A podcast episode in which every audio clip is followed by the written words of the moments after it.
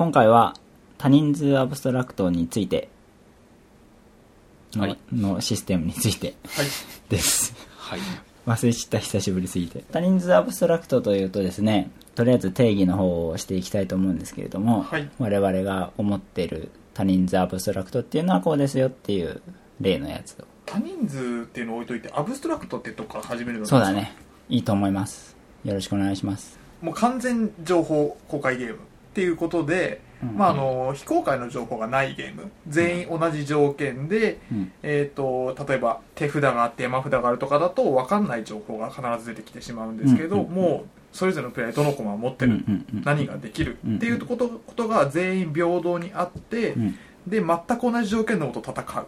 うんうん。まあ、多少その手番で一番最初のプレイヤーはこうこういう制限があるとかっていうのもあったりするんですけど、うんうん隠してる情報がなくて全部公開の情報でうんうんうん進むゲームこれランダム要素がないがアブストラクトっていうのでいいかと思うんです、全部つまびらかになってるっていうことですよね。はい、何が起こるかとか見えてる、そういうことですよね。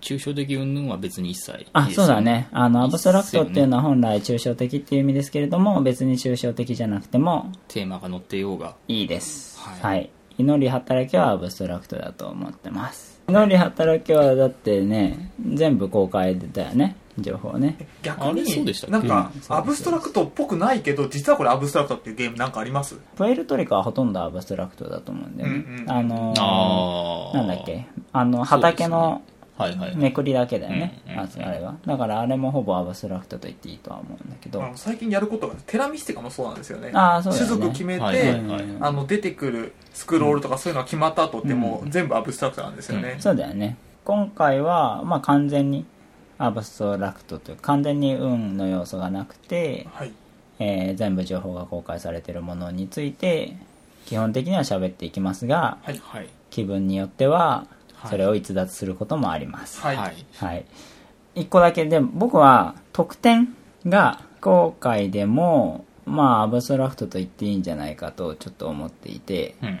えーいかがですか？まあいいんじゃゲームないかっていうか。ゲームの手順が公開情報っていうのをアブストラクトってことを言いたいあーそうそうそう。というかあのじゃあ A さんが3点取ったねはいって言って、その 3, 3点を、まあ、ついたての裏に隠すだの何だのすると、ただそれは公開されてることでカウントしていけば、あうん。何点何点何点っていうのは分かるけど、一応隠されてるっていう、それもまあゲームの内容自体はアブストラクトだからあのまあそのいいかなと。公開されてるっていう意味でね、その後隠されるっていうのは、まあ、メモリー要素が含まれてはいるんだけれども、まあそこら辺はこだわらないでもいいかなと思っていいと思いますね、はい。はい、メディナをさあの、はい。えーやるときについたてを使うでしょ、はいはい。であれも非公開情報なわけじゃないですか、ええある種のねでも最初に持ってるものはまあもちろん全員同じでで何を使ったかっていうのも全部公開情報だから、うん。覚えてれば分かることですので、そこら辺も含めて、まあ、アブストラクトということでいいかなと思ってます。うんはい。ということで、多人数。はい、で、基本的にはアブストラクトって2人用ゲームばっかりだと思うんですよ。うんはい。それはなんでなんでしょなんでか。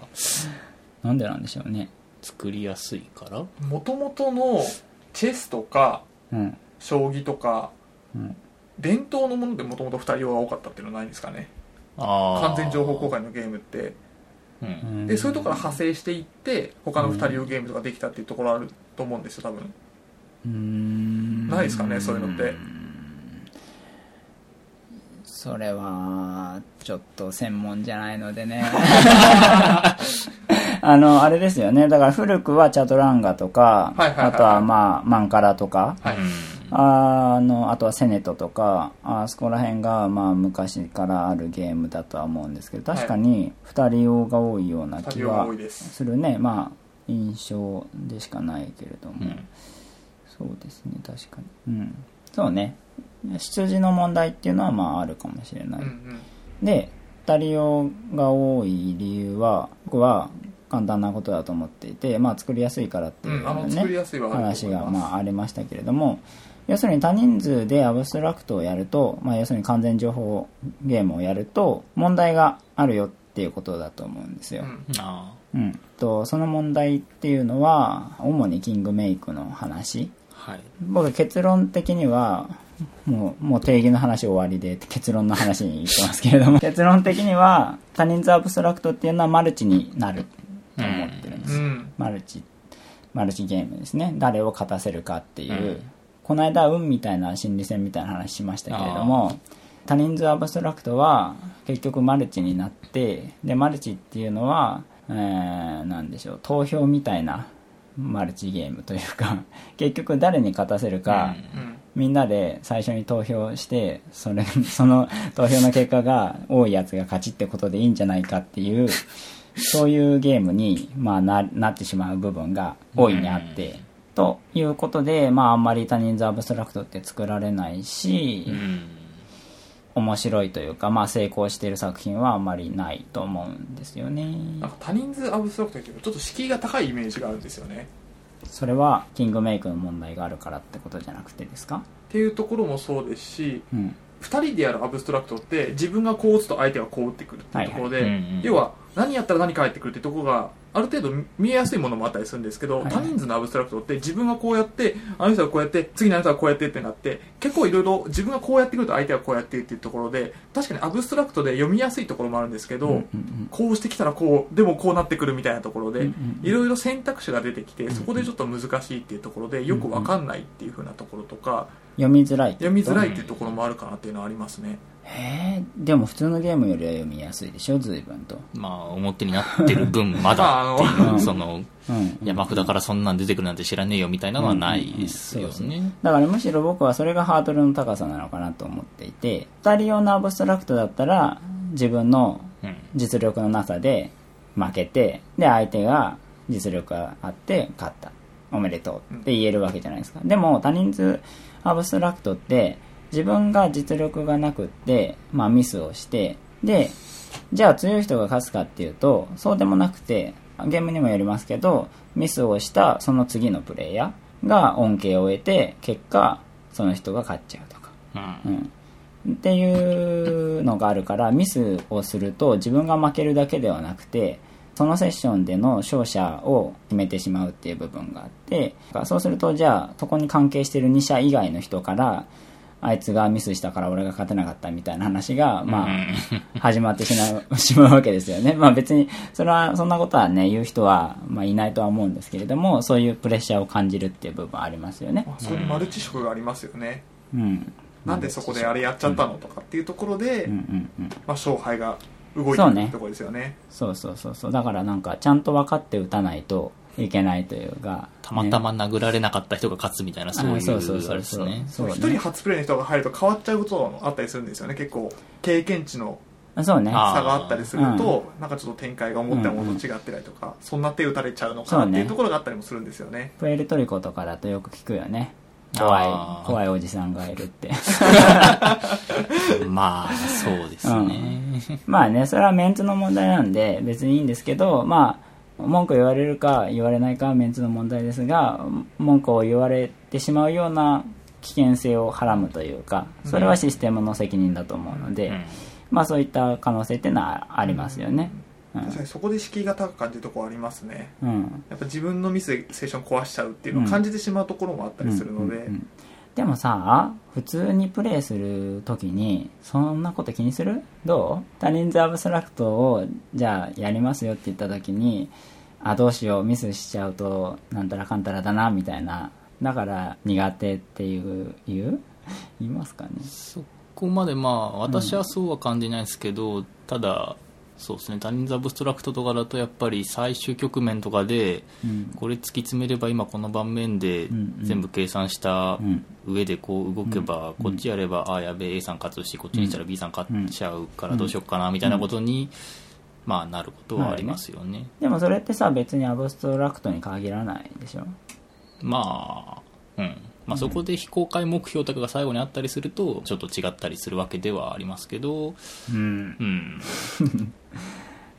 うんそうね。確かにね。まあまあまあ。確かにね。うん。うん、はい。わかりました。じゃあ今日はこの辺で。この辺で？じゃあですね。じゃあそのように僕は問題点としてはまあマルチになってしまうっていうことうんと、えーキングメイクが起こりやすいっはいということ。まあ、要するに、勝敗が自分とは関係ないところで決まってしまいやすい。ありますね。いや、ちょっと今、思い出したことが。いや、あの、自分じゃどうしようもできなくて、後の人が何とかしてくれないとっていう場面が出てきやすいのかなってあるんですよ。お仕事みたいなはいはいはいはい、お仕事ね。自分はもうその人を止めることができない場面になっちゃってるで、他の人にやってもらえると困るけどなんとかしてくれねえかなっていうので、そうですね。うん。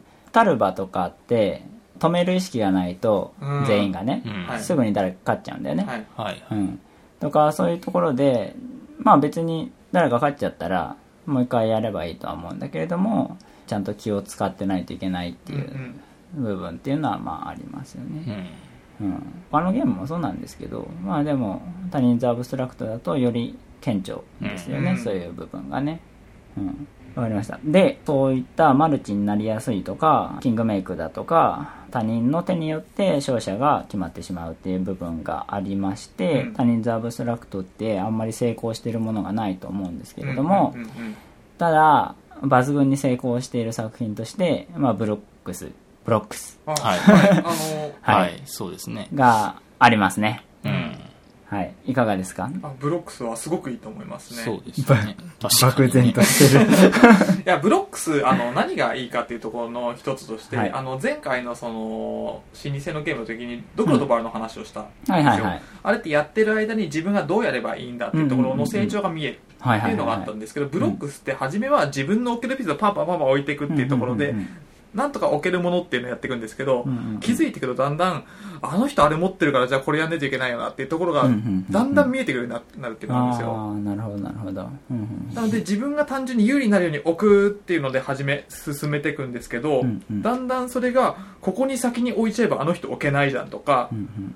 あこれあそこ置くともっと自分つながるじゃん。相手のを見て、あうんこれじゃああの人あそこ置けないからここ安全なんだなとそういったところが見えてくるっていうところがあって、自分のその成長が見えてくるゲームっていうので、アブストラクトあの多人数アブストラクトの中でうまいことできてるなっていうのは。感じますね、やっぱ多人数アブストラクトだと終始よくわかんないままうん。とか終盤になってあこうしとけばよかったっていうのがあったりするんですけどブロックス比較的そういうの早い段階で成長がわかるっていうのがあるのかなって思いましたねそうね。手番でやれること自体がそんなに選択肢としてはないし、うんまあ意図を持ってプレイする意味が取りやすいっていうのはあるよね。うん。ルール簡単だしね。はいうん。見た目綺麗だしね。遊びやすいよね。うん。確かにすげえとっつきやすさはありますよね、そうだねね。やっぱりさ、なんだろうね。日本人だからっていうのかな。まあそうでもないか。テトリスのあの形ってちょっと馴染みがありまワクすよねワクするよね。うん。でですよ、システム的な話をさせていただくとですね、あれが成功している理由というのが、まあもちろん今の分かりやすさっていうのもすごく大きいと思うんですけれども、その商業的な成功とかっていうことじゃなくて、ゲーム的に他人数アブストラクトをマイルドな形で遊ばせている。うまく騙せているっていうのが止めようと思ってもすぐに止められるもんじゃないっていうのがあると思うんですよ。ブロックを置く時の縛りっていうのが結構あるじゃないですか、ね、自分のと色の角っこにはい。角同士をつけるように置くっていうのがあってなんか誰かがトップで伸びてて止めようと思ってで他の人たちも止めなよみたいなことを言うかもしれませんけれどもでも現実問題止められないというかあの、そういう有効打を打てるかどうかって場の状況次第じゃないですか。うん。そこら辺があんたが止めなかったからみたいな風になりにくいんだよね。もう、あー。だって止められないもん物理的にっていう、そういう縛りがあって、じゃあ止めようとした時に、じゃあここにこれ置いて、ここに置いて、これ置いてっていう風に、そんなに長期的に考えられるかっていうともちろんそうもいかなくって。だから、ある程度、他人とアブストラクトってすごく直接攻撃が多いものが多いと思うんですけれども、うん。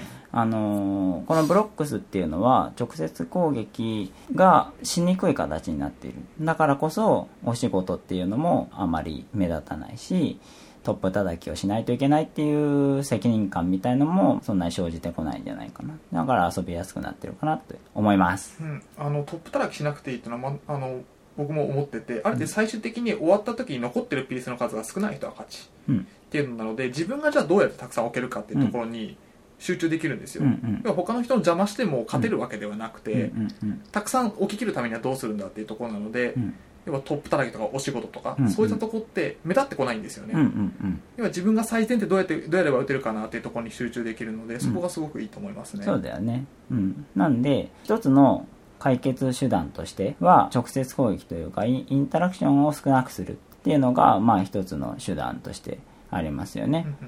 うんうん。多人数アブストラクトを成功させる上で。うんうんうんただ、アブストラクトっていうと、イメージとしてさ、やっぱり碁とか将棋とか、まあオセロとかもそうですけど、1対1でガシガシやり合うみたいなイメージがあるじゃないですか。だからそこら辺を、そうじゃない形にすることが、まあ多人数アブストラクトとしては必要なのかなっていうふうに思いますね。うん。他は何ですかね？成功してる多人数アブストラクトって何かありますかね？個人的に好きなのは、うん。メキシカですけど、ああ、はいはいはいはい。うん、あれはどうですか？あれは多人数アブストラクトですよね。思いっきり、うん。えなんでうまくいってるんでしょう？あれは面白いですよね。ーう。まくいってますけど、まあでもやっぱり最終局面は、どっち殴るんだいみたいな感じには、ん。あそうか。いその、この陣地行ってそこに4の建物建てて、あいつをどうにかしてくれよみたいなの感じにならないとは言えないですけども、まうんうんあ、楽しいですね。そうですね。あの、一つの解決手段として、まあこれは言ってみれば、ちょっと邪道というか、まあ王道というかなんか、うん、まあ要するに面白ければいいっていうのはあるじゃないですか。うんうんうんうん うん、でその面白さを出すために例えば箱庭にしてそれでプレイヤー個々に満足感を得たりとかメキシカについても、まあ、うまく囲えて点数が得られると楽しいねとか、まあ、そういう部分っていうのはありますよね。あれはアクションポイントでまあ割と何でもできるというか何でもできるっていうと語弊があるけど、いっぱい選択肢があるじゃないですかはい。なんで、多人数アブストラクトをめちゃくちゃ難しくすることで、誰がトップかわかんないとか、どうすればいいかわかんないとか、っていう風にするっていう解決方法がまず一つありまして、まあメキシカはそこまで複雑じゃないんで、その手法とは言い切れないんですけど、まあ祈り働けは、まさにその手法で、めちゃくちゃ選択肢があってどれが最適解か分かんないからトップを叩くにしても自分が自分の点数を上げるにしてもまあ分かんねえっすっていうね。なんであのそういった意味で問題を解決しているというか先送りにしているというかなんだ棚に上げているというかまあそういった部分でね特に問題が起こらずに遊べるようにはなってると思うんですよね。あとはあのアレックス・ランドルフのですね獅子道ですか？獅子みじ。好きです。あれランドルフなんですか？そうですね。おうーん、あれはね僕は大好きですけど特に工夫はないかな。うん。あれかなり自由ですよね。どこもどこにも置けるね。うん。そうですね。でもねあれも一人2人でやるよりも3人4人でやった方が面白いゲームだとは思うので、一旦話しますけれどもあのですねベレーノっていうゲームがありまして、うん。アレックス・ランドルフの、はい。はい。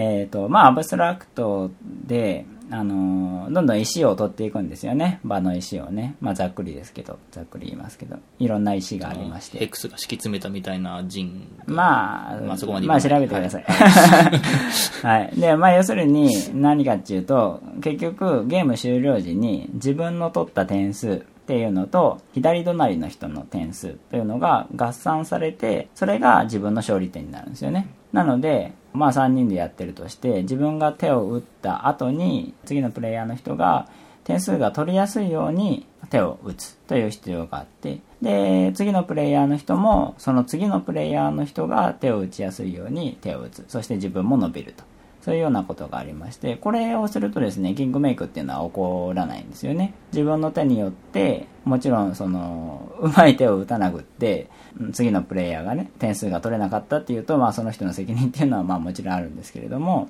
まあ基本的にはこう有効的な手を打っていくだけなのであいつのせいでとはならないんですよね。これでもまあうんそうですね。これは解決しているんじゃないですか。うん。うんキングメイクの問題は起こり得ないと思いますうんねうん。殴りたいやつは決まってますからねそうですね。そうこれは面白いよね。確かに。そうですね。すんげえブレーカーでしたけどね。うんそうそう。あのー自分の前のプレイヤーは自分に親切にしてくれるんです。でも自分の得点は自分の次のプレイヤーと合算されるのでその親切にしてくれたプレイヤーは敵なんだよね。そうそうそう このね一方通行の愛が最高ですよね。すごい感じでしたねあれは。三角関係が。そうすごい親切にしてくれるけどあのその人が不利になるような手っていうのを考えつつ打つっていうね。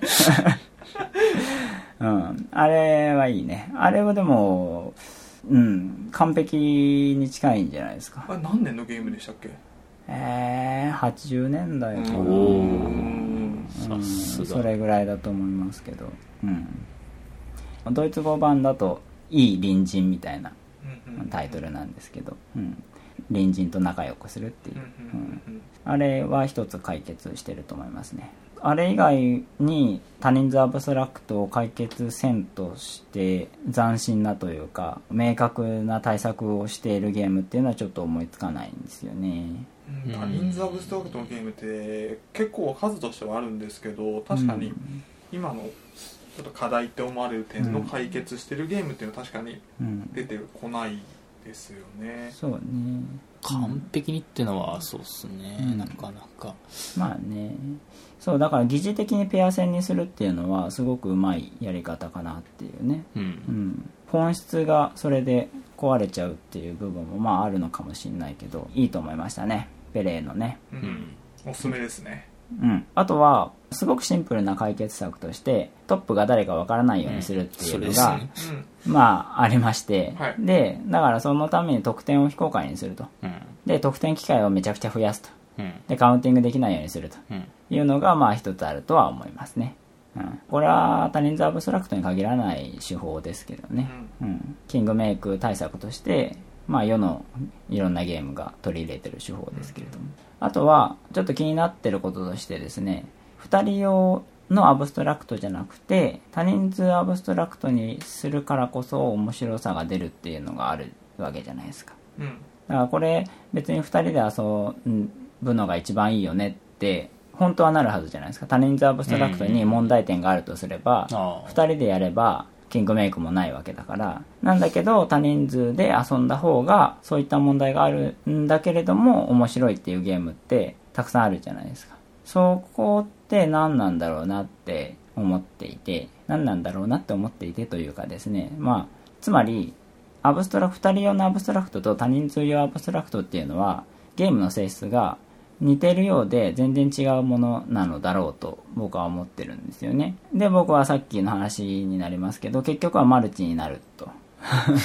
あの3人以上のアブストラクトっていうのはウィンウィンの関係を作るということの面白さっていうのがあると思うんですよ。2人用だと絶対ないわけでしょそれはね。なんでそういった部分で誰かと協力して、まあ、トップを叩くとか、まあ、それは問題点としても言いましたけどやっぱ楽しさでもあるわけですよね。ならではの。っていうことで僕はあれでさっき言ったように獅子みじとかも3人で遊んだ方が、まあ、面白いと思うしあとあれだイントリーゲ？そう。またなんかトリーゲいやイントリーゲはは僕なんかあれ交渉ゲームってイメージがすごい強かったんですよ。あのさ、イント、僕は結局多人数用アブストラクトっていうのはイントリーゲに帰結すると思ってるんだけど、すげえこと言い出したこの人。うん、な、イントリーゲってアブストラクトじゃないですか？ないですよね。情。報は公開されてて。で賄賂が。賄賂、あれ賄賂も公開ですよ。いくら渡すって言うんじゃなかった言います。うん。ってなると、まあ、みんなの所持金とかは全部カウンティングすりゃいいっていうね、さっきの話になると、まあアブストラクトなんですよね。じゃあ、あれは何かっていうと、交渉のゲームですよね。だから多人数用アブストラクトっていうのは交渉、ウィンウィンの関係を築くとか、だから僕はここを置くから、あなたはここ置いてねみたいなことを、まあやれるし、やった方が楽しいかなと思ってるんですけど、まあゲームにもよりますけどね、もちろんね。なんで、多人数用アブストラクトならではの面白さがイントリーゲにあるのではないかと思っていて、で、そうするともう絶対ありえないじゃないですか。二人用アブストラクトではイントリーゲにはならないのでだからなんか似てるけど全然違うものでで2人用アブストラクトを多人数にでも遊べるようにするってあると思うんですよパブリッシャーがゲームを出す時とかにねでその時に2人用が面白いから3人でも遊べるようにちょっとルールを変えて3人でも遊べるよみたいにした時にまあ成功しないんですよ。それは当然でゲームの本質が違うからだと思うんですよね。でフォーカス81年 SDJ のフォーカスです、はい。指導作村の、はい。あれもうもうだいぶ違いますよね。ゲーム性がね。2人でやるのと3人でやるのとではね。2人でやると動けなくなった方が負けなんですよあのゲームって。なので動けるように立ち回るんですけれども3人で遊ぶと千日手みたいのができましてあの無限に自分の番は続けられるんですよ。それを3人がおのおのやることで終わらないっていうね。なんで相手の駒をやっつけるような動きをすることが勝利条件として新たに加わってるんですよ。3人用ルールだとね。でもう違うじゃないですかゲームが全然。だからそこら辺が他人数アブストラクトと2人用アブストラクトっていうのは違うものだっていう認識っていうのが、まあ、あると面白いのかなとゲームを遊ぶ際にねと思いました。なんか語りたいゲームありますか？ビッグポイント。って。ああれテーマもなくて本当に抽象的でかつん。完全公開な感じのアブストラクトなんですけど、あれはなんか好きなんですよね。あれはん？シンプルで面白いですね。すね。取った駒ってあれ非公開なんでしたっけ？確か。取ったのは非公開で得点計算の時に公開うん。そうそうそうそうかそうあそうそう。あのーアブストラクトの問題点としてまあこれは多人数に限らないんだけど定石ができちゃうっていうのがあるじゃないですか、うん。それを、あのーランダムセットアップにすることで解決してるっていうのはああるよね。うんうん。あはいはいはい。でですね多人数アブストラクトだとそれをしなくてもいいんですよ。その他人の思考のあやでみたいな。そうそうそううそうそうそう。だからそこもまあ多少違う部分としてありますよねアブストラクトだと2人用だと打ったらその通り返ってくるんですけども多人数だと紛れが出る。うん。人の思考によってね。だから結局読み切れない。だからアブストラクトが好きだ。読み切れるのが好きだって人が多人数アブストラクトをやると同じ気持ちで臨むと落胆するというかうん。なんでこうしないんだよみたいな風に思っちゃうんだよね。でなんだっけ？ビッグポイントは初期配置がバラバラじゃないですかうん。毎回。ね。だからそこもいいなとは思うんですけどね。多人数アブストラクトでも1番手はこれやれ2番手はこれやれっていうよううん。な定石が決まってるもののはい中にあるんですよね。い。あれがちょっと僕は辛いところありますね。うん。まあでも定石を知って見えてくる世界みたいのもあるわけじゃないきっとね。だからそれはそれでそういうのが好きな人として遊べばいいと思うけどね。いややり込んでみたいとも思うけどね。その世界に足を踏み入れるうん。なんかさ分かったつもりでいるけど実際は分かってないというかなんだろうな。一歩先のことというかなんだろうな。やっぱりそこその定石とか全部知ってこうこうこうだろうなっていうのを知った上で遊んで見て感じられる面白さってあると思うんですよ。で我々というか、まあ、僕はそこに達してないのでまあそういうのもね楽しそうだなとは思うことあるんだけどね。なんかさ強い相手と戦うと楽しいみたいな感覚あるじゃないですか、ゲームによってありますね。そうそうそうそうゲームによってはね。そんな手あったんだみたいなやつですか？あのなんだろうな。まあ今の話の流れでいくとこう打ったら当然向こうはこう打つだろうなっていう手をちゃんとそう打ってきてくれる人というか。それは自分ももうある程度の実力がある前提になってません？あそうそうそうそう。だから同じぐらいのっていうかではなく。まあまあいや2人用のアブストラクトって強い人と遊ばないと面白さが分かんない時ってあるんですよ。特にその見通しが悪いゲームとかだとこれどうやってゴールまでたどり着けばいいんだみたいな のとかどうやって戦えばいいんだろうみたいなのあるんだけどあ強い人と遊ぶとあそういう風にやればいいんだとか効率的な動きを見てあの学ぶ部分みたいなのもあったりとかするし。で自分がそういう風にできるようになった時にそういう風にできる相手と戦うと全然最初に遊んだ時とは違う感覚が得られるじゃないですか。っていう話ですね。あの僕思い出しました。他人数アブストラクトで成功しているものがあるんですけど、はい。おいそれは俺の魚だぜ。ああ僕あれ大好きで、はいはいはい。そうだそうだ。あれも遊びやすいしあれね。なんだろうな。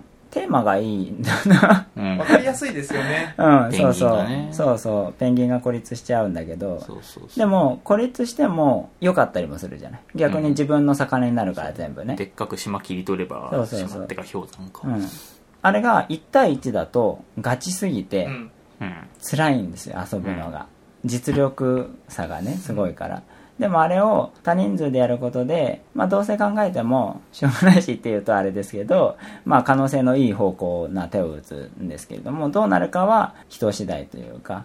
で各々が各々誰かを攻撃するっていう意図はないにせよ攻撃みたいになったりとか、まあ、自分がねやりたいようにやって魚を取ろうとしてるだけなんだけど 誰かを閉じ込めちゃったりとかっていうのもまああったりとかして、まあ、自然となんだろうそこかしこで牽制の試合みたいなのになったりとかして、あそこら辺は面白いですね。うん。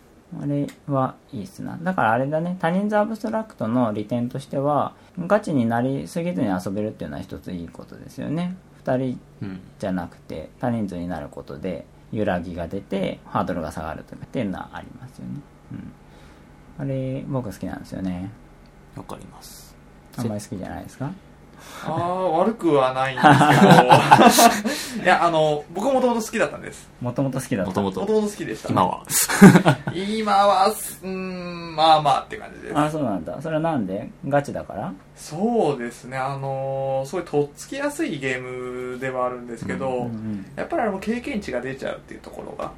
まあ、まあ。うんでも経験値は出ても例えば4人とか5人でやってたらその人は勝て勝つとは限らないんじゃない？もともとあれが好きでその影響でバトルシープとあかテラノバとか好きになったんですいいっすね。だからあそこが好きになっちゃったんで物足りなさを感じるようになっちゃったとこもあるんですよね。ああ確かにね。まあまあわかります。言わんとしてることは確かに。うんうんうん。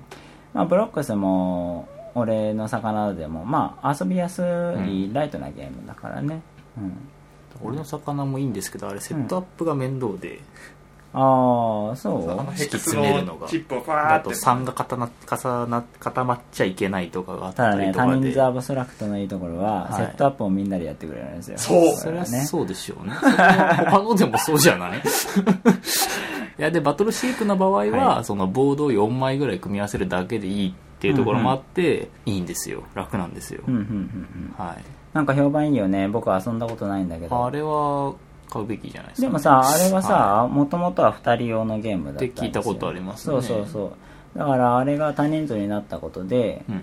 どういう良さが生まれてるんですか？あれってペア戦なんだっけ？いや個人です。へえでも崩壊してないんだ。特にゲーム性は。てか別にあれやることをペンギンと実質一緒みたいあなもんのーですよね、そうですねペンギンと違うとこはぶつかるとこまで行けよっていうのとああはいはいそうかそうか。チップがブワーッとたくさんあるんですけどそれをいくつ移動させるかっていうところが、うんうんうん選べる。はい。なるほど。でその動かしたチップをもとにまたさらにブワーッと分散させたりとかっていうふうな。ブワーっと。ブワーッと。なるほど。はい、うー。んそうですか。でもやっぱりでっかく自分の陣地だけ取れちゃえば、うん。あとは中で置き放題になるんで、うんうんいいねみたいな感じでこう、俺の魚だぜでいう、自分のとこだけ囲っちゃってみたいなことができたりするんで、うんプレイ感としてはまあ同系統なイメージはありますけどね、その2人用の時にさ木製のシックな感じだったんですよ。おコマがね。テーマも載ってなくて、ギガミック的な感じだったんです、はいはいはいはいいいじゃないですか。それはそれで。そうでバトルシープになって、うん。かなりのシープ感を出してきたじゃないですか、ええ。デフォルメされた感じの 羊チップですあのそうそうそう。海外っぽい羊それががねちょっとね、まあ。僕のね購入の手を止めている。そうですね。あの羊。じゃああれすごい可愛いから子供が手に取るんですよ。結構ガチなんですよね。中身はそうですね。あー確かにうねん。なるほど。あれは4人でやるんですか？3人でまあも4 3人でも4でもえっ、ー、と4の方が僕は好きでしたね。3人だと1人離れてるやつがいるとそいつは勝っちゃうんですよ。あー、うんうんうんあ配置もそうかランダムっていうか自由なえっ、と外周の1個にポンと。おおうーんそうなんだ。うまく4人だってで2対2とかになるような形でやらないと、3人だと1人離れたやつが勝っちゃうっていうのがあるので、うんうんうん最終的にチップがまあ何枚かあるんですけどそれを幅広く置いた人が勝ちなんですけど、置いた枚数が同じだった場合には隣接してる数が多い方が勝ちなんですよ。うん。なので他人と絡んでたくさん置けるよりも1人で悠々とたくさん置けた方が強いっていうのがあるので、うん。うんそこで3人よりも4人の方が楽しかったなっていうのはありますね。うーん。わかりました。やってみたいっす。あとどうですか？バロニーは。やっぱりさあこのか今までのアブストラクト多人数アブストラクトの集大成的な時期に出てるじゃないですか。すごくシンプルな形でいつもの通りさいつもの通りっていうかあのシンプルなゲーム作る人がやってるじゃない？何でしたっけ？マーク・アンドレ。そうそうそうアンドレさんが。ね。宝石のきらめきそうそうそう。バロニうん、でであ宝石のきらめきもそうだったけどバロニーも多人数アブストラクトとしての最低限のミニマム化日本人はねもっとミニマムって言うんでしょうけど まあまあドイツゲームの系風としてのねっていう部分でそこら辺はどうなってるんですか？結局。多人数アブストラクトに対してこういう風に解決してるみたいなのってあるんですか？結局マルチですか？ー僕は正直言うと特別なところはないと思ってます。バロニーに対してまああんまり工夫するような人じゃない、っていうね、ところではなくて で僕はあまり実はいい評価を持ってなくてあのゲームに、僕はやったことはない。はい、盤面があって、まあ、水の地形があったりなんか麦畑みたいな地形があったり森があったりみたいないろいろ地形があるんですけど、結局初期配置で強い地形強い場所、うん。弱い場所っていうのが結構ある程度見えてくるところがあって。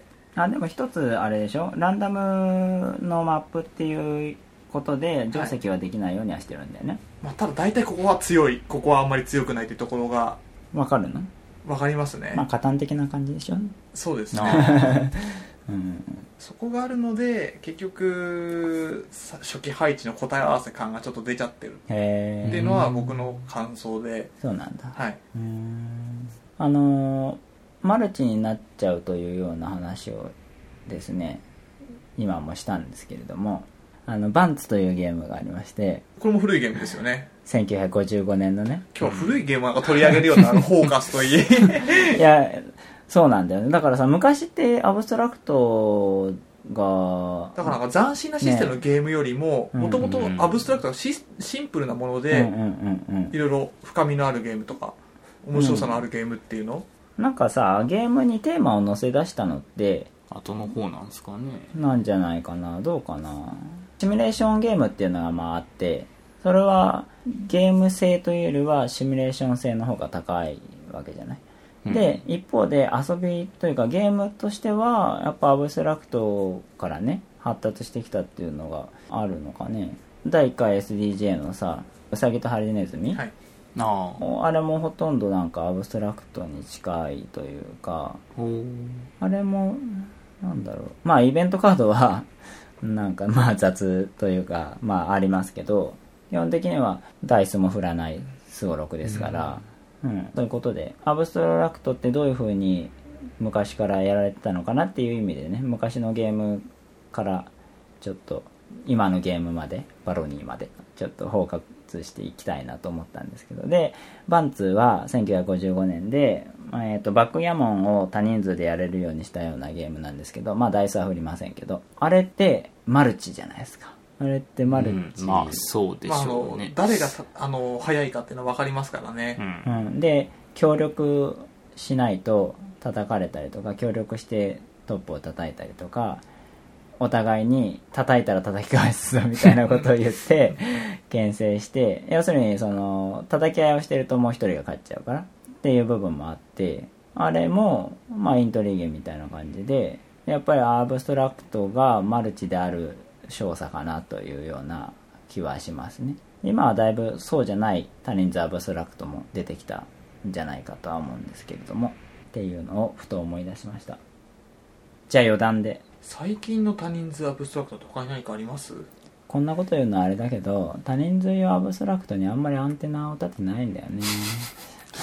でもあの面白いって言われてるゲームの中にあんまりないのかな？うん。要はあのホビージャパンとかが入れるゲームとかうん要はゲームショップで入れるゲームでうん。多人数アブストラクトってそんなに多くないのかな？でもそもそもアブストラクトが多くないからね。アブストラクトは売れないらしいね まあうん。ちょっと狭いですよねターゲットが。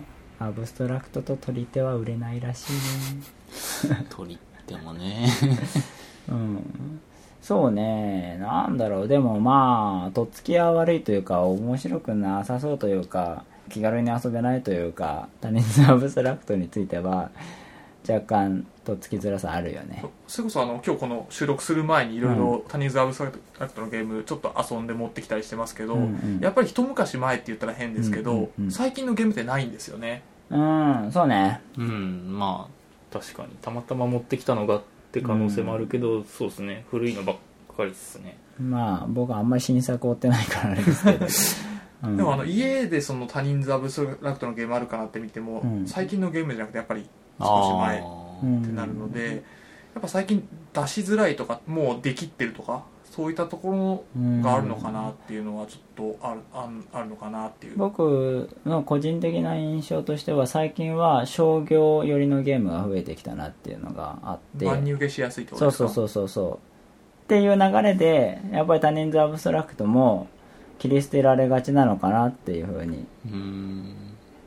なんとなく思っています。うん競りゲームとともにねだんだんなくなってきたのかね。あの多人数アブストラクトを比較的作るデザイナーとかってうん。なんかあんまりいないのかなっていうところも思うんですよね。この人だったらこのゲームとかっていうのがあったりもするじゃないですか。クラマーキースリングだと AP 製とか？とかそういったことでそういうことです。クニチャーだと競りとか？はい。他人数アブストラクトを？だとこの人っていうのがあんまりいないのかなっていう。ああでもさクワリは作ってるよあのいメーカーとしてじゃないですか。メーカーとして。クワリって単独デザイナーとかでしたっけ？やクワリさん。あえそうなんですかしたっけそうですよ。ミスタークワリ。あのミスタークワリじゃないです。あパブリッシャーの名前じゃないんですかあれって。とあパブリッシャーの名前です。すみませんえっ、とクワリはえっ、となんつったっけな名前。忘れちった。すみませんな。とあえっ、とコルネ・ファン・モーゼル。コルネ・ファン・モーゼルです。あサマラ最近の。そうそうそうそうそうそう。あれ他人数アブストラクトじゃないですか？そうそうそうそうそうそうだからクワリは出してる。そうですねクワリか。ツイートとかもそうでしょ？へえあれもそうですねジェプシージェプシーキングもそうですよ。やってないです。やったことないですね。だからあのー作ってますねクワリはね。ああなるほどクワリか、うんうん。今日持ってきたゲームのラインラインナップだと、クラマーキースリングはやっぱりうん。うんあるなっていうのがあるんですけど最近じゃないんですよね。えっ、とアブストラクト的そうですな多人数アブストラクトってことですそうね。でもなんかさクラマーキスリングは多人数アブストラクトを作りたいわけじゃなアくクションポイント制のゲームはたまたま多人数アブストラクトがあったみたいな感じですよね、多分ね AP 製とうん。他人数アブストラクト相性がいいんですよ。AP 製ってたくさんアクションができてよく考えるでしょ？よく考えた結果がイベントカードとかで とかカードの引きとかでひっくり返されちゃったらたまったもんじゃないじゃないですか。うん。だから他人数アブストラクトにしてあの相当読みやすいようなあのちゃんとインプットした結果がアウトプットされるようなそういうようなゲームデザインになってるんじゃないですかね、うん、と思いましたね。でも昔は多かったよね。昔は多かったのはなんでかっていうとやっぱあんまり気にしてなかったんじゃないですか。2人用のアブストラクトと多人数用アブストラクトの違いを。なんか対応人数多ければいいみたいな風潮があるじゃないですか。あのまあ今もそうですけどでも昔ってもっと雑で2から6とか平気であるじゃないですか。フォルムロマノブのことですか？こんなの6人でやらせないとかありますからね。そうそうそうそう。とんでもないよ。うん、あの社長の決断とか。だってアックワイヤーだって2から6だよね確かね。まあ2入ってたっけ忘れちゃったけど。6まででしたっけ？あれ一応。うんそうなんでしたっけ？そうそうそう。5じゃないだからのかそうか。だからなんか それは他人数アブストラクトというかまあ雑に人数設定をしてるだけなような気がするんだけど昔多かったっていうのは雑ねなありますね。あ さ最近でラストスパイクもそうですよね。ああラストスパイク、ね、あれ6人までいきますよ。あんなもう引き運で あれも まあ死んじゃいますよ。昔のゲームだからね、う。ん、遊べるのと面白いのが違うぞっていうのがですね。そうですな。そうねえっ、と他は何かありますか？メディナ面白かったな。ええ。メディナいいですね。そうね。メディナ古いですもんね。元2000年ぐら90い年ぐらいですかね。あそんなあ古い2000入ってなかったでしたっけ？2000年入ってたね。2003だかそれぐらいじゃないそれぐですからいだった気がしますね。うん。あれもポーンとかノミネートぐらい行ったんでしたっけ？どうでしたっけ？言ってないっす。行ってない。でもさこのアブストラクトが全然評価されないじゃないですか SDJ でも。うん。最近はって話ですよねだそれこそフォーカスとかは、フォーカスカーディナルけじゃない？推薦リストだしベニスコネクションだってうん。ノミネートぐらいはされてんじゃないですか、これ。まあまあされてるけど、うん。昔は多かったんかなって気がなんかすごいしますよねこれ見て確かに確かに。時代の移り変わりで、そうですね。まあ昔はだってなかったからねそもそもねワーカープレイスメントとかさ、うん今の主流のシステムがあ切り出すからですもんね。あ大体2007年ぐらい、うん。そうだねそうだね。昔はセットコレクションとセリだけだったな。陣取りもあります。ねあるある。陣取りもあります。ありますあります。プニッツァーの話でしたし。純粋なアブストラクトってフォーカス以来取ってないんじゃないかな。へえうん。ティカルトーレスは入んないですもんねカールはめくられますね。カールはめくりがある。トーレスはアクションカードをなんかうまいことやるルールだと一応完全まあな感じそうですね。にはなりますけどね,、うん。うんでもそれを評価してってわけじゃないから。そうでしょうね。まあでもプレイ感はアブストラクトだからうん。別に評価されてないってわけじゃないまあね。ですね。そうやっぱアブストラクト2人だと出てくるんですけどね、多人数ってなるとやっぱ出てこない、うん。そうねまああんまり好きな人いないんじゃないですか。他人数アブストラクト好きっていう人俺聞いたことないですよ。なんか好きって言うと物好きみたいですよねなんか。うん、よくやりやりたがるなっていうふうな、うん。うん。フォラムロマナムはでもね NGO から日本語版出て、もともと88円ですからねあれ、うん。ただ一応受けてるわけでしょ？うん。うん。だクラマからが一人で頑張ってるやつですよ、うん、そうですね。あとねちょっと話戻るんですけど、はいはい。サイエンのハウラはアブストラクトですか？アブストラクトです。あの高く高く行って矢印刺すやつ。ハウルやったことないんですよ。これ最高ですよあれ。やりましょうじゃあ。これから。持ってんですか？持ってますお持ってます。うあれはすぐ終わりますね。いいゲーあれムですね。最高ですよ、ええ。うん、昔並んで買いましたよ。はい。ハウラ。まだ売ってますよねあれ。そうなんだよ。だからみんなはこの幸せに気づいてないんですよあのハウラがいまだに買えるっていう、うん。もう1万円とかでプレミアついててもおかしくないもんあんな,、はいはいはい。あんな傑作は、うん、買った方がいいですよ、あ本当ですか、うん、買ってください。サイエンのジッティアももしかしてアブス違うな。あれは違うな。チッテは不確定要素があります。そうですね。アクション要素のとそうころに、ですね。アクション要素系はなしですか？やっぱり。不確定要素になりますからね。それ他人の思考と何が違うんですか？お出た。これは1時間かかると思った。いやさっきちょっと思ったのがそのディメンジョンとか最近パズルゲームであったじゃないですか。あれもう一問単位で切ったらある意味アブストラクトじゃねえのっていう気が僕やってないんで分かんないです。どういうゲームなんですか？玉積むやつ？そうそうそうそう、ですよね。なんか、うん、なんかパッケージが綺麗だなっていうイメージはあるんだけ白青黒緑とかうん。オレンジとか何色か多分もうそのボールがあって、どはいはいはい。でお題カードみたいな制限カードみたいなのがめくられて黒は2個並んじゃいけませんとか、うんうん緑を何番目に置きましょうみたいな指示が出て、それを矛盾なくうんうん手元の球をうん。早く積んだ人がうん。得点うん。みたいな感じだったはずです。うんリアルタイムなの？もちろん。リアルタイム。これアクションゲームアクション。リアルタイム。先に聞けばよかった。な聞いて損したみたいな。はい。まあそういう時間制限とかに縛りをつけることによってそのそうですよ。タムスクもギプフシリーズから外されたんですからそれで。砂時計がね。そうですよ。あることによって。っそうですね。ていうのはどうなんでしょうねみたいなのをうん。ちらっと思いましたけど多分これは違うな。うん違うな。アクションゲームになっちゃうからね。そうだな。はい、そうだな。ああれです。あのパソコン越しでやっても変わらないもの？うん。かどうかというところで心理戦かどうかを判断できるというお便りをいただきました。おー。なるほど。そうそうそうそう。僕はあの前回ね推論のできる根拠のある推理ができる心理戦が好きだっていう話をしたんですけれども、うんうんそれはどうやって判断すればいいかというとパソコン越しにうん。やればそうかどうか分かるっていうね。うんうん。その仕草とかうん。そういうのでうん。出ない部分でってそうね。話ですね。でそこにその確率的な統計とかも含めてそこで読めるのであれば推論ができるゲームであるっていうふうに、まあ、判断できるよね確かにその通りだなって思いましたね。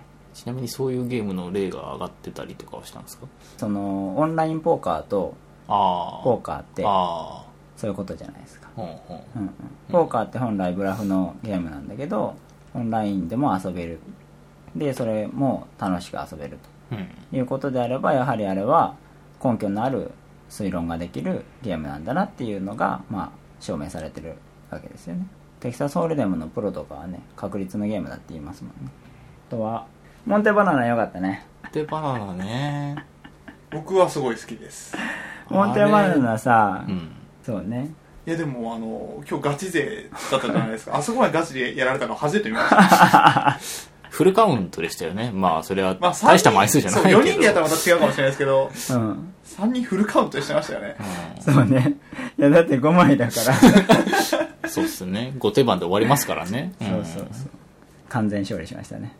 あれ見た目詐欺ですよマジで。すげえ可愛いコンポーネントなんですけどやることガッチガチですからねあれはねうん凶悪ですわ。でもあれも2人じゃダメなんですよね。あー。えっ、とそれは任務的なことになっちゃうからってことかな。はい。うんうんうんうん。そうだね。先手か後手が勝ちっていうのが決まっちゃうよね。はい。ああそっかそっか、うんうんうん先手必勝か後手必勝かね、はいうん。究極言うと3人でも4人でも多分そうはそうなんだろうけど、はい。でもまあ絶対揺らぎは出るんでね。あれどうですか？まあ僕今回ガチでやりましたけれどももっと気楽に遊んだ方が楽しいじゃないですかきっと。まああのーそうなるとやっぱりもうちょっと人数多いと運の要素というか揺らぎが増えてもっと気楽に遊べてやった頂点だったぜみたいなウッキーみたいなゲームになるわけですね。まあでもどっちも面白いか面白いと思いますけどね。あまあねあガチガチでやって、うんうんガチとガチのぶつかり合いすると、それはそれでやっぱりそうね。それはちゃんと計算できてる方が勝ちっていうのがありますしはいはいもっとライトにうんそんな数えないで。そうだね。ただライトに遊ぶのであれば手札が5枚だとちょっと数えようと思えばすぐ数えられちゃうのでせめて8枚ぐらいあった方がまあいいけど、うんあと4人でやるとあの前のプレイヤーの出したカードは使えないじゃないですか、はいはいはいはい。濃いめの人が使ったカードを必ず使えるっていうのがあるので4人でやるああそうだね。確かにね、うん、そこで面白いところもありましたね。へえそうなんだ。あれはでもすごいよね。あ俺さああいうルールはすごいなと思うんだよな。シンプルで本当にシンプルじゃないですか。極限までシンプルで。まあ、ある意味ワンアイデアみたいなもんですよね、全然複雑なもの入れてないですからね。そうそうそれであれがちゃんとプロダクトとして成り立つというかフェニスコネクションもさ同じような感じだけどさうん、すげえなっていう。この切れ味っていうのはドイツゲームだなって思ってでそれをさ日本人のデザイナーが結構フォローしてるじゃないですか。うんうんうんうん。だからなんか今シンプルであんまり良くないみたいな ゲームもたくさんありますけれどもでも別に悪いことではないかなって。玉石混交ってことはね玉が生まれる可能性があるから、うんうんうんとはいえじゃあモンテバナナをチャチいコンポーネントで出た時に正しく評価できるかっていうと自信がないです。うん。ないですね。うん。ででもまあなかなかいいねとはいうような気はするけれどもこれがチーパスから出ていたらどうなっていたかと考えると。そうね。俺あれも好きだからさ。あ出ました。他人ズアブストラクトで俺好きなの。あれです。ペニーワイズ。ああやったことないですけどやってるのを見たことあります。やったことないんやったことですかないんですよあれ。そうですか。これは結構いい感じですよね。あれ確かに。すげえ好きで。うん。うん。いいっすよ。シンプルで面白くてすげえなって思うんですよね。うん。ままあああれもはい。突き詰めるとあるんですかね何が？必勝法みたいああそうでしょうね。うん。でも他人数だからな、ね。まあ。うん。2人だとありますね多分そうですね。うん。2人だと思います。うん。あれも面白いんだよな。うん。あれ一番好きだなチーパスで。チーパスもそんなにやったことないからあんまりコメントできないですけど。僕も。僕もチーパスあんまりやったことがないけど好き。はい。あそれぐらいずずば抜けて好きというか。うんそうですね。思えば僕はあれは一番好きかもしれません。他人数アブストラクトで。へえほう、うん。まあ両替していくだけなんだけどねゲームとしては。うん、だからなんか手からお金を出して5円出したら4円以下を場から取れるんです。お釣りはもらえないと。だから手番が来るたびにお金が徐々に少なくなっていって誰かが破産した時点でお金を一番多く持ってる人が勝ちで。で1円だとか5円とか10円とかそういうポーカーチップでね遊ぶんですけど。あれもでもあれはマルチにならないんですよね。あれなんでマルチにならないんだろうね。殴りようがないからですか それは。おそうでした。金出すか取るかだけでまあまあそうですね。そのまあそうです。多少下茶を締め付けることはできるかもしれないですけうん。うんうんど下茶にしか影響を与えらん、うんうんうん。まあね。直接は影響を与えられないので、だからそういう意味ではうん。まあ自分との戦いというかね。まあもちろんインタラクションはあるんだけれども、うん。そのうん。そうですね。そこら辺は割といいかも。そうだね。だから攻撃トップを叩くみたいな話が出てくるからだから攻撃する相手をもう限定しちゃうっていうのは一つの解決としてはありますね。あとねあとねメモを見てみましたけれども人数をはい。増やすことではい。キングメイクを解決するっていうふうにメモに書いてあって。おおじゃあ一つ思ったことが。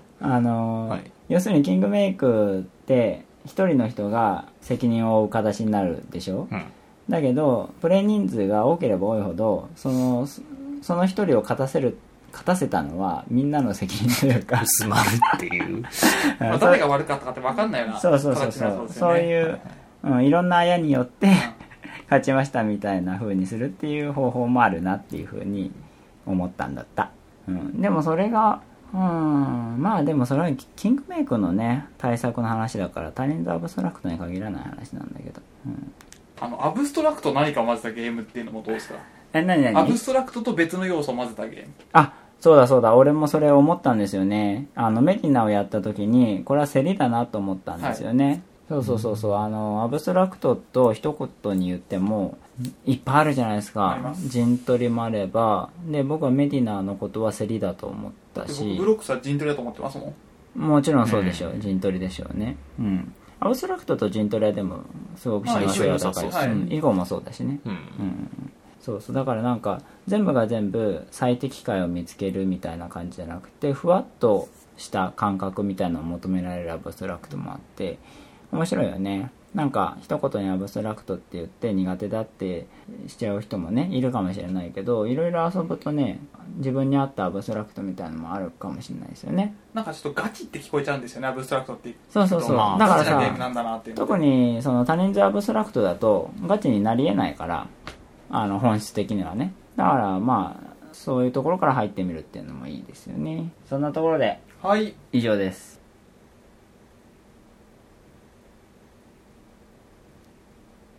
僕あの多人数アブストラク出してほしいのはアマゾンズですね。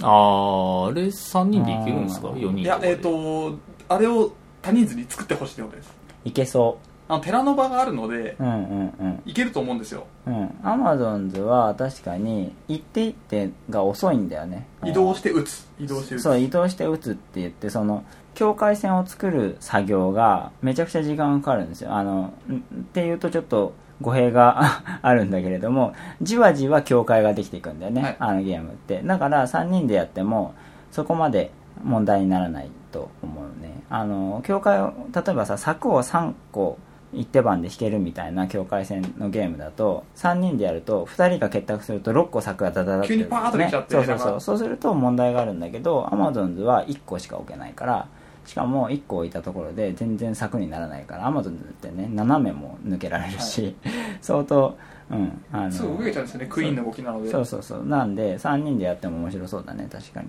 うんうんうん。いいね。同人化出せばいいんじゃないですか。同人から出すもないのにネスターに持ち込めばいいと思うけどね。ネスターのあのホームページにあなたのゲームを製品化してみませんか？みたいなページができていていつの間にか。へいつの間にか。最近そうそうそう。最近？なーじゃのかなあアマゾンと34人用にうん。できると思います。お、おうん、でもさそうするとマップ広くするじゃん。はい。マップす、広くするとさまあ。値段がさ15ユーロぐらい上がるじゃない？でもあのままの盤面で1人コマ2個ずつでいいんじゃないですか。減らすってことですね。はい。